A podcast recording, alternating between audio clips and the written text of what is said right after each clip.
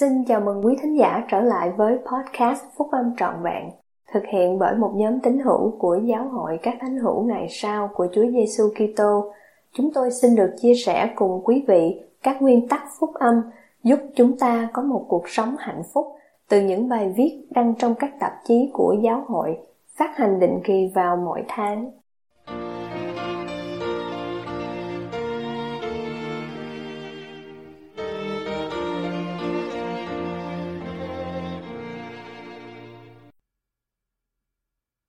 Con cái Bài nói chuyện của anh cả Neil L. Anderson thuộc nhóm túc số 12 vị sứ đồ trong Đại hội Trung ương tháng 10 năm 2011 của Giáo hội các thánh hữu ngày sau của Chúa Giêsu Kitô. Khi nhìn vào mắt của một đứa trẻ, chúng ta thấy đó cũng là một đứa con trai hay con gái của Thượng Đế, là người cùng sống với chúng ta trong cuộc sống tiền dương thế. Thật là một đặc ân tột bậc đối với một cặp vợ chồng để có thể sinh con cái nhằm cung ứng thể xác hữu diệt cho các con cái linh hồn này của Thượng Đế. Chúng ta tin vào gia đình và tin vào con cái. Khi một đứa con được một cặp vợ chồng sinh ra, thì họ đã làm tròn phận vụ trong kế hoạch của cha thiên thượng để mang con cái đến thế gian. Chúa phán, đây là công việc của ta và vinh quang của ta, là để mang lại sự bất diệt và cuộc sống vĩnh cửu cho loài người. Trước khi có sự bất diệt, phải có sự hữu diệt. Gia đình là do thượng đế quy định, gia đình là trọng tâm kế hoạch của cha thiên thượng ở nơi thế gian này và suốt thời vĩnh cửu. Sau khi kết hợp adam và eva trong hôn nhân, thánh thư ghi rằng, đức chúa trời ban phước cho loài người và phán rằng, hãy sinh sản thêm nhiều làm cho đầy dãy đất. Trong thời kỳ của chúng ta, các vị tiên tri và sứ đồ đã nói, lệnh truyền đầu tiên mà thượng đế ban cho adam và eva liên quan đến tiềm năng làm cha mẹ của họ với tư cách là vợ chồng. Chúng tôi tuyên bố rằng, lệnh truyền của thượng đế cho con cái của ngài là phải sinh sôi nảy nở và làm cho đầy dãy trái đất thì vẫn còn hiệu lực. Lệnh truyền này đã không bị bỏ quên hay bỏ qua trong giáo hội các thánh hữu ngày sau của Chúa Giêsu Kitô. Chúng tôi vô cùng biết ơn về đức tin sâu đậm đã được những cặp vợ chồng cho thấy, nhất là những người vợ của chúng ta, vì đã sẵn lòng sinh con cái. Việc khi nào có con và có bao nhiêu đứa con là những quyết định riêng giữa người chồng, người vợ và Chúa. Đây là những quyết định thiêng liêng, những quyết định mà cần phải được chọn với lời cầu nguyện chân thành và làm theo với đức tin lớn lao. Cách đây nhiều năm, anh cả James O.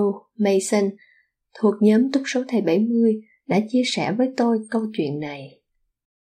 Sự ra đời của đứa con thứ sáu của chúng tôi là một kinh nghiệm khó quên. Khi nhìn vào đứa con gái xinh đẹp nằm trong phòng dành cho trẻ sơ sinh ngay sau khi sinh ra, tôi đã nghe rõ ràng một tiếng nói sẽ có một đứa nữa và sẽ là con trai Tôi dại dột chạy ngay đến bên giường của người vợ vô cùng mệt lử của mình và nói cho vợ tôi nghe tin đó. Quả thật, tôi đã chọn không đúng lúc. Năm này qua năm khác, gia đình Mason trông chờ sự ra đời của đứa con thứ bảy của họ. Ba, bốn, năm, sáu, rồi bảy năm trôi qua. Cuối cùng, tám năm sau, đứa con thứ bảy được sinh ra. Một đứa con trai.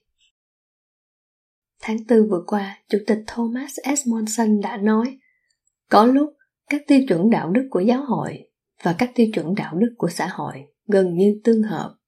Nhưng giờ đây đã có một khoảng cách lớn và khoảng cách này sẽ càng ngày càng lớn hơn. Đấng cứu rỗi của nhân loại tự mô tả Ngài là sống trong thế gian nhưng không thuộc thế gian. Chúng ta cũng có thể sống trong thế gian nhưng không thuộc về thế gian khi chúng ta bác bỏ những quan niệm và điều giảng dạy sai lầm, và luôn trung tín với điều thượng đế đã truyền lệnh. Trên thế giới ngày nay, có nhiều tiếng nói xem thường tầm quan trọng của việc có con cái, hoặc đề nghị trì hoãn, hay giới hạn số con trong một gia đình. Mới đây, các con gái của tôi nói cho tôi biết về một blog trên mạng của một người mẹ, Kitô hữu, không thuộc tín ngưỡng của chúng ta, có năm con. Bà mẹ này viết rằng, vì lớn lên trong văn hóa này nên rất khó để có được một viễn cảnh như kinh thánh dạy về vai trò làm mẹ. Việc có con cái bị sắp hạng dưới cả học vấn, chắc chắn là dưới cả việc đi du lịch khắp thế giới, dưới cả việc đi chơi ban đêm lúc rảnh rỗi, dưới cả việc tập thể dục thẩm mỹ cho thân thể tại phòng tập thể thao, dưới cả bất cứ công ăn việc làm. Rồi người mẹ ấy viết thêm, vai trò làm mẹ không phải là một thú tiêu khiển mà là một sự kêu gọi. Ta không sưu tầm con cái vì ta thấy chúng xinh xắn hơn tem thư. Đó không phải là một điều gì đấy để làm nếu ta có thể nhét việc đó vào trong lịch trình bận rộn của mình. Việc có con cái là điều thượng đế ban cho ta thời giờ để làm. Việc có con còn nhỏ không phải là điều dễ dàng. Nhiều lúc thật là khó khăn. Một người mẹ trẻ đi lên xe buýt với bảy đứa con. Người lái xe buýt hỏi đây là con của cô hết à? Hay là cô đang tổ chức dẫn con nít đi chơi picnic vậy? Người ấy đáp, chúng đều là con của tôi đấy, và chắc chắn không phải là đi chơi picnic đâu. Trong khi trên thế giới càng ngày càng có nhiều người hỏi, đây là con của cô hết à? Thì chúng tôi xin cảm ơn các anh chị em đã tạo ra trong giáo hội một nơi trú ẩn dành cho gia đình, là nơi chúng ta kính trọng và giúp đỡ những người mẹ có con cái đối với một người cha ngay chính thì không có đủ lời nào để bày tỏ lòng biết ơn và tình yêu thương người ấy cảm nhận được đối với ân tứ không kể xiết của vợ mình về việc sinh nở và chăm sóc con cái. Anh cả Mason cũng có một kinh nghiệm khác chỉ vài tuần sau khi kết hôn mà đã giúp ông dành ưu tiên cho các trách nhiệm của mình đối với gia đình. Ông nói, Mary và tôi đã thỏa thuận với nhau rằng bà phải tiếp tục đi làm để tôi học xong trường y khoa. Mặc dù đây không phải là điều chúng tôi muốn làm, nhưng việc có con cái phải hoãn lại sao? Trong khi xem một quyển tạp chí giáo hội ở nhà của cha mẹ tôi, tôi thấy một bài viết của anh cả Spencer W. Kimball, lúc bấy giờ thuộc nhóm túc số 12, nhấn mạnh đến các trách nhiệm liên quan đến hôn nhân. Theo anh cả Kimball, thì một trách nhiệm thiêng liêng là sinh sản thêm nhiều, làm cho đầy dãy đất. Nhà của cha mẹ tôi ở gần tòa hành chính của giáo hội. Tôi lập tức đi đến tòa nhà đó. Và 30 phút sau, khi đọc bài viết của ông, thì tôi đã ngồi tại bàn làm việc của anh cả Spencer W. Kimball. Điều này không phải dễ làm vào ngày nay đâu. Tôi giải thích rằng tôi muốn trở thành bác sĩ. Vì thế không còn cách nào khác là phải hoãn lại việc có con. Anh cả Kimball kiên nhẫn lắng nghe, và rồi với một giọng nói nhỏ nhẹ, ông đáp, anh Mason này, Chúa có muốn anh vi phạm một trong các lệnh truyền quan trọng của Ngài để anh trở thành bác sĩ không? Với sự giúp đỡ của Chúa, anh có thể có con mà vẫn trở thành bác sĩ. Đức tin của anh đâu rồi? Anh cả Mason nói tiếp, đứa con đầu lòng của chúng tôi ra đời chưa tới một năm sau đó Mary và tôi làm việc siêng năng và Chúa đã mở cửa sổ thiên thượng xuống cho chúng tôi. Gia đình Mason được ban phước với hai đứa con nữa, trước khi ông tốt nghiệp trường y khoa 4 năm sau đó. Trên khắp thế giới, đây là thời kỳ bất ổn về kinh tế và tài chính. Trong Đại hội Trung ương tháng 4, Chủ tịch Thomas S. Monson đã nói, nếu các anh chị em lo lắng về việc chu cấp cho một người vợ và gia đình về mặt tài chính thì tôi xin cam đoan với các anh chị em rằng, việc một cặp vợ chồng phải sống tằn tiện, không có gì là đáng xấu hổ cả. Nói chung, chính trong những lúc khó khăn này, các em sẽ gần gũi nhau hơn khi học cách hy sinh và lựa chọn những quyết định khó khăn. Câu hỏi sâu sắc của anh cả kimball đức tin của anh đâu rồi, khiến chúng tôi tìm đến thánh thư Adam và Eva có đứa con đầu lòng không phải trong vườn Eden. Khi rời khu vườn đó, Adam và Eva bắt bắt đầu cuốc xới đất đai. Adam ăn ở với vợ mình và người sinh các con trai và con gái. Và khi hành động theo đức tin, họ bắt đầu sinh sản thêm nhiều và làm cho đầy dãy đất. Không phải là trong ngôi nhà ở Jerusalem của họ, với vàng bạc và châu báu mà Lehi và Sarah đã sinh ra hai người con trai là Jacob và Joseph vì hành động theo đức tin mà là trong vùng hoang dã. Lê Hy nói về đứa con trai tên Jacob của mình là đứa con đầu sinh của cha ra đời vào những ngày gian trưng của cha trong vùng hoang dã. Lê Hy nói về Joseph. Con đã sinh ra trong vùng hoang dã đầy đau khổ của chúng ta. Phải, mẹ con đã mang thai con trong những ngày sầu khổ nhất của chúng ta. Trong sách xuất Egypto ký, một người nam và người nữ đã kết hôn và khi hành động trong đức tin đã sinh ra một đứa bé trai không có tấm bảng chào mừng ở trước cửa để loan báo sự ra đời của đứa bé đó họ mang dấu đứa bé đó vì vua pharaon đã đưa ra chỉ thị rằng mỗi đứa con trai sơ sinh israel phải bị liện xuống sông. Các anh chị em đã biết phần còn lại của câu chuyện. Đứa bé được đặt nằm trong một cái rương nhỏ làm bằng mây, đem thả trên sông. Được chị của nó đứng trong chừng, được con gái của vua pharaoh bắt gặp, và được mẹ ruột của nó chăm sóc với tư cách là người vú nuôi.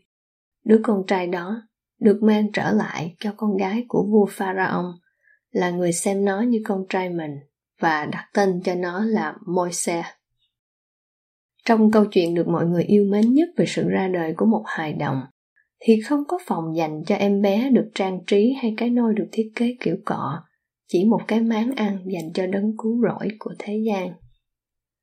Trong những lúc tốt đẹp nhất và trong những lúc tệ hại nhất, khi hành động trong đức tin, các thánh hữu chân chính của Thượng Đế đã không bao giờ quên, gạt bỏ hay sao lãng lệnh truyền của Thượng Đế là phải sinh sôi nảy nở và làm cho đầy dẫy trái đất cả. Chúng ta tiến bước trong đức tin và biết rằng quyết định có bao nhiêu con và khi nào có con là giữa người chồng, người vợ và chúa. Chúng ta không nên phê phán nhau về vấn đề này. Việc có con cái là một đề tài tế nhị mà có thể rất đau đớn đối với những phụ nữ ngay chính đã không có cơ hội kết hôn và có con. Đối với các chị em phụ nữ cao quý cha thiên thượng biết những lời cầu nguyện và ước muốn của các chị em. Chúng tôi biết ơn, biết bao đối với ảnh hưởng đáng kể của các chị em, kể cả việc dang rộng vòng tay yêu thương đến các trẻ em là những người cần đức tin và sức mạnh của các chị em. Việc có con cũng có thể là một đề tài làm đau lòng các cặp vợ chồng ngay chính, đã kết hôn và thấy rằng mình không thể có con như họ hằng nôn nóng mong đợi, hoặc những cặp vợ chồng dự định sẽ có một gia đình đông con nhưng được ban phước với một gia đình ít con hơn chúng ta không thể luôn luôn giải thích được những khó khăn trong cuộc sống trần thế của mình đôi khi cuộc đời dường như rất bất công nhất là khi ước muốn lớn nhất của chúng ta là làm đúng theo điều Chúa đã truyền lệnh. Với tư cách là tôi tớ của Chúa, tôi cam đoan với các anh chị em rằng lời hứa này là chắc chắn. Các tín hữu trung thành nào có hoàn cảnh không cho phép họ nhận được các phước lành của hôn nhân vĩnh cửu và vai trò làm cha mẹ trong cuộc sống này thì sẽ nhận được tất cả các phước lành đã được hứa trong thời vĩnh cửu khi họ tuân giữ các giao ước đã lập với Thượng Đế. Chủ tịch J. Scott Dorias thuộc phái bộ truyền giáo Peru Lima West đã kể cho tôi nghe câu chuyện của họ. Ông nói, Becky và tôi kết hôn 25 năm mà không thể có con hay có con nuôi. Chúng tôi đã dọn nhà vài lần. Thật là ngượng ngùng và đôi khi rất đau lòng khi phải tự giới thiệu trong mỗi nơi ở mới. Các tín hữu tiểu giáo khu tự hỏi tại sao chúng tôi không có con cái. Chúng tôi cũng tự hỏi điều đó khi tôi được kêu gọi với tư cách là giám trợ, các tín hữu trong tiểu giáo khu bày tỏ mối quan tâm rằng tôi không có kinh nghiệm nào với trẻ em và thanh thiếu niên. Tôi cảm ơn các tín hữu trong tiểu giáo khu về sự biểu quyết tán trợ của họ và yêu cầu họ cho phép tôi thực hành kỹ năng nuôi dạy con cái của mình với con cái của họ. Họ đã vui lòng cho phép tôi. Chúng tôi chờ đợi, đạt được viễn cảnh và học được tính kiên nhẫn sau 25 năm kết hôn một đứa bé nhiệm màu bước vào cuộc đời chúng tôi. Tôi nhận Nico 2 tuổi làm con nuôi và sau đó là bé sơ sinh Nikolai. Giờ đây những người không quen biết khen chúng tôi có hai đứa cháu xinh đẹp. Chúng tôi cười và nói, chúng là con của chúng tôi đó, chúng tôi đã sống cuộc sống muộn màng. Thưa các anh chị em, chúng ta đừng nên phê phán nhau trong trách nhiệm thiêng liêng và riêng tư này. Đoạn Chúa Giêsu bắt một đứa trẻ rồi ẩm nó trong tay mà phán rằng hãy ai vì danh ta tiếp một đứa trong những đứa trẻ này tức là tiếp ta. Còn ai tiếp ta là tiếp đấng đã sai ta vậy. Thật là một phước lành kỳ diệu, chúng ta có thể được tiếp nhận các con trai và con gái của Thượng Đế vào nhà mình. Chúng ta hãy khiêm nhường và thành tâm tìm kiếm để hiểu cùng chấp nhận các lệnh truyền của Thượng Đế, tôn kính lắng nghe tiếng nói của Đức Thánh Linh Ngài. Gia đình là trọng tâm trong kế hoạch vĩnh cửu của Thượng Đế. Tôi làm chứng về phước lành lớn lao đối với con cái và hạnh phúc mà chúng sẽ mang đến cho chúng ta trong cuộc sống này và trong thời vĩnh cửu, trong tôn danh của Chúa Giêsu Kitô. Amen.